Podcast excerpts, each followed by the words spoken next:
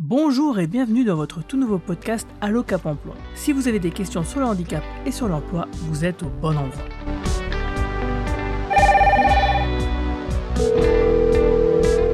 Allô, ici votre Cap Emploi, bonjour. Les Jeux paralympiques de Tokyo battent leur plein au moment où nous enregistrons ce podcast. D'ailleurs, le Mosellan Stéphane Moliens, que nous connaissons bien au Cap Emploi de Moselle, a tout cartonné et se retrouve en huitième de finale des Jeux paralympiques. Pour les épreuves de para-tennis de table, un exemple parmi de nombreux athlètes qui portent les couleurs de la France pour ces Jeux. Alors pour parler du handisport qui commence enfin à se faire de plus en plus connaître au fur et à mesure des différentes éditions des JO, je reçois Jean-Marie Donatello, le président de Handisport de Moulins-les-Messes et président du comité départemental Handisport de la Moselle. Alors bonjour Monsieur Donatello et merci de nous recevoir au stade Albert Camus de Moulins-les-Messes. Comment allez-vous et comment se passent les JO pour vous? Écoutez, merci déjà de votre venue. Vous êtes ici un peu dans le temple du tennis de table handisport mosellan, au gymnase Albert Camus, donc à, à Moulins-les-Messes, qui a vu éclore un certain nombre de champions. Celui qui a montré un petit peu la voie, c'est Michel Chaler, qui lui euh, s'était expatrié sur Évry euh, dans les années 90 parce qu'il n'y avait pas de structure handisport. C'est un joueur euh, originaire de, de Moulins-les-Messes, mais qui a également joué en valide et qui joue toujours au club de Metz. Et puis sont venus après ici le, le rejoindre des joueurs comme Stéphane Monia, actuellement donc à Tokyo, ainsi que Maxime Thomas, on peut dire que depuis les années 1998-2000, eh bien, ici, un certain nombre de champions ont pris leur, envol ici à, à. Alors du coup, euh, j'imagine que vous suivez les JO de, de très près oui, je suis le, les JO de très près. En plus, euh, en tant que président départemental, euh, eh bien, euh, je m'intéresse aussi à tous les sports, mais ça, c'est dans ma nature. J'ai toujours aimé toutes les pratiques sportives, particulièrement celles en direction des personnes en situation de, handicap. Et je suis au départ un pongiste valide et malheureusement, il y a plus de 30 ans de cela, eh bien, j'étais victime d'un grave accident de, ski. Il m'a malheureusement touché au, au, au, niveau d'une épaule et, d'un bras. Et donc, j'ai pris goût à un petit peu en rééducation, à faire la connaissance de, de personnes en situation de handicap et puis de m'intéresser à, à, leur parcours, qui est souvent un parcours de vie exceptionnel. Alors souvent, même si de moins en moins, on n'imagine pas que les personnes en situation de handicap puissent pratiquer des sports de haut niveau, et pourtant ça fait longtemps que ça existe. Alors si on remonte un petit peu à, à l'histoire euh, du paralympisme, euh, il faut remonter euh, au lendemain de la Première Guerre mondiale.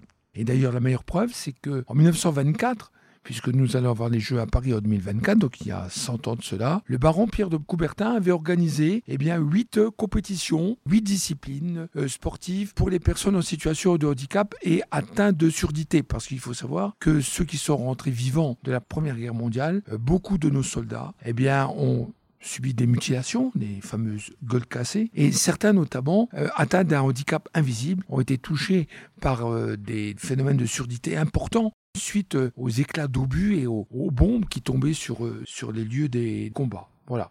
Donc c'est un petit peu l'origine, on va dire, de l'handisport. Va naître comme les grandes fédérations valides hein, vont naître euh, après la Première Guerre mondiale. Euh, les Jeux paralympiques ont aidé donc à cette lisibilité, mais, euh, mais ce que vous réalisez en amont avec le comité départemental handisport depuis plus de 20 ans, bah, ça a dû aussi aider beaucoup. donc du coup, est-ce que vous pouvez nous expliquer vos actions dans le domaine? Alors il y, a, il y, a, deux phénomènes qui se sont produits. Hein. Premièrement, il y a un déclic exceptionnel, je pense que à quel moment ça bascule? Ça bascule au moment des Jeux de Londres en 2012. Parce que euh, la culture anglaise fait que la personne en situation de handicap est totalement intégrée dans la société et surtout la mise en conformité et en accessibilité des locaux et puis des moyens de locomotion sont incroyables. Lorsque j'étais un petit peu donc pour les Jeux de, Londres, j'étais parti, mon gendre étant professeur d'anglais, j'étais parti donc aux vacances de février un petit peu en détection par rapport à l'hôtel où séjournait le COP de supporters d'équipe de France et les lieux de compétition. J'avais été vraiment emballé par la possibilité de se mouvoir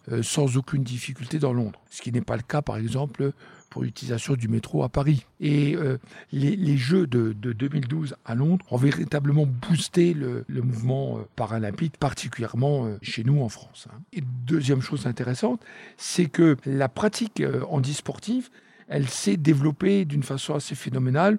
Je prends un exemple, je, pilote le comité départemental euh, depuis euh, 2006. Euh, lorsque j'ai pris le comité départemental à la suite du docteur Alain Petot, qui était véritablement euh, quelqu'un qui a boosté lui-même dans les années 2000 eh bien, ce mouvement. Nous étions six structures pour accueillir 250 pratiquants et nous sommes à l'heure actuelle à 14 structures pour environ 700 à 800 pratiquants. Bien sûr, la pandémie est passée par là. Il faut tout reconstruire à l'heure actuelle. Ça ne sera pas facile. Mais je pense que les Jeux paralympiques vont nous faire du bien aussi. Ils arrivent à un bon moment pour nous permettre peut-être à la rentrée bah, de redonner un coup d'accélérateur. Alors si je suis une personne en situation de handicap en Moselle et que je souhaite pratiquer un sport particulier, qu'est-ce que je dois faire? C'est une excellente question. Une excellente question parce que un comité départemental handisport a un gros souci de maillage du territoire. Alors pour mailler le territoire et pour permettre à un maximum de personnes en situation de handicap de pratiquer, il faut qu'elles puissent déjà se rapprocher soit du comité départemental qui va lui montrer eh les 14 structures d'accueil, mais ce qui me paraît plus intéressant encore, c'est de permettre à une personne handicapée de pouvoir pratiquer dans une structure de proximité et dans un club valide qui est en capacité d'accueillir des personnes en situation de handicap. Il faut pas oublier que depuis le décret du 31 décembre 2016, un certain nombre, plus d'une dizaine de, disciplines sportives ont quitté le mouvement e-sport proprement dit pour rejoindre les fédérations valides. Vous les reconnaissez très facilement puisque vous voyez apparaître la particule para devant la pratique sportive. On va, on va faire du para-tennis, on va faire du para-judo, on va faire du para-aviron.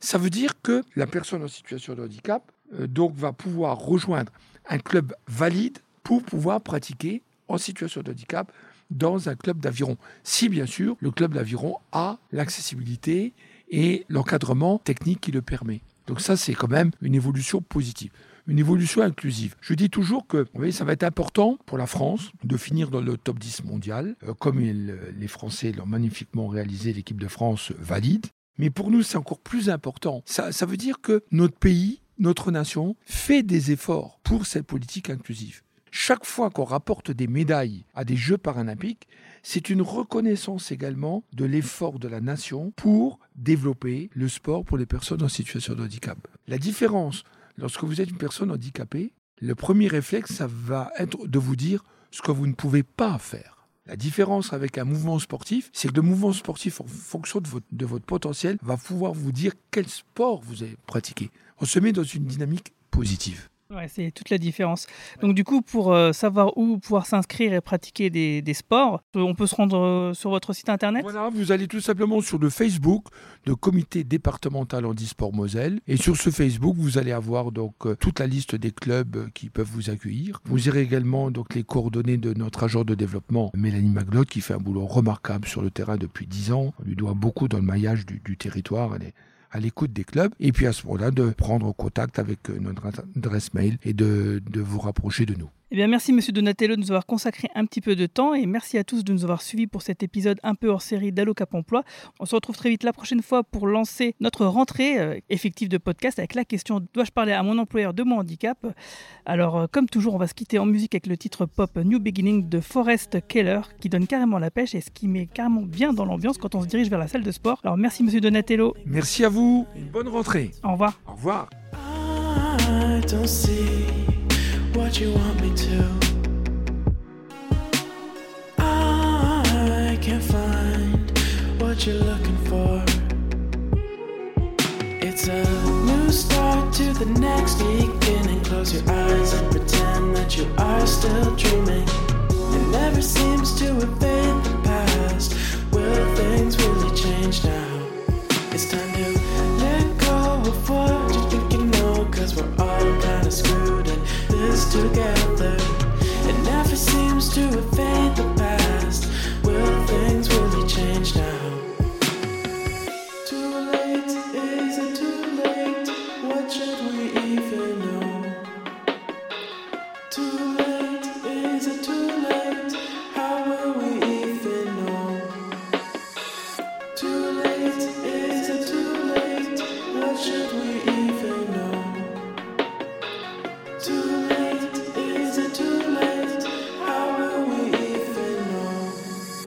It's a new start to the next beginning. Close your eyes and pretend that you are still dreaming.